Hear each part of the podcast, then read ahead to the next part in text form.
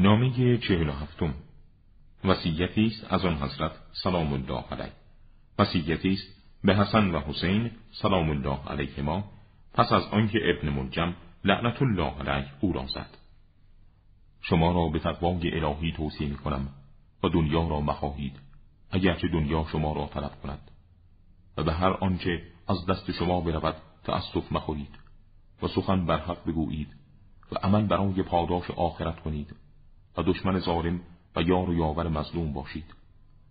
شما و همه فرزندان و دودمانم و هر کسی را که نامه من به او برسد به تقوای الهی و نظم امور خیش و اصلاح در میان مسلمانان توصیه می کنم من از جد شما رسول خدا صلوات الله علیه شنیدم که می گفت اصلاح میان مردم از عموم نماز روزه برتر است.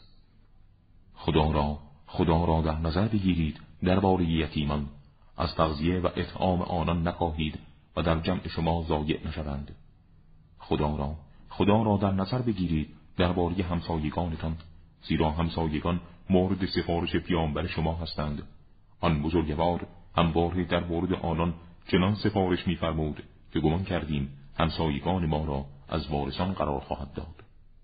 خدا را خدا را در نظر بگیرید درباره قرآن. مبادا دیگران در عمل به آن بر شما سبقت گیرند.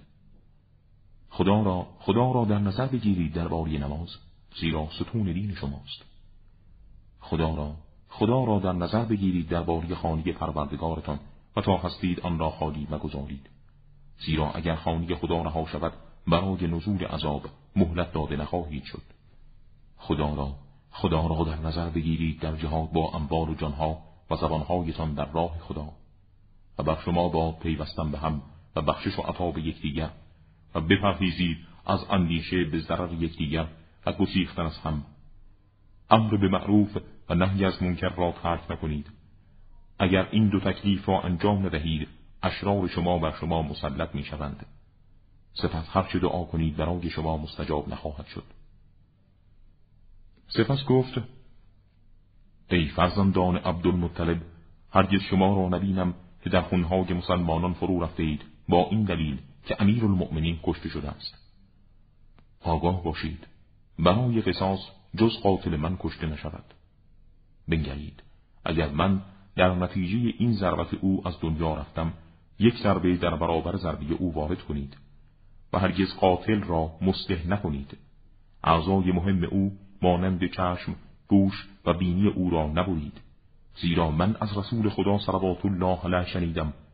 بپرهیزید از مسلح کردن اگرچه سگ هار یا دیوانه باشد.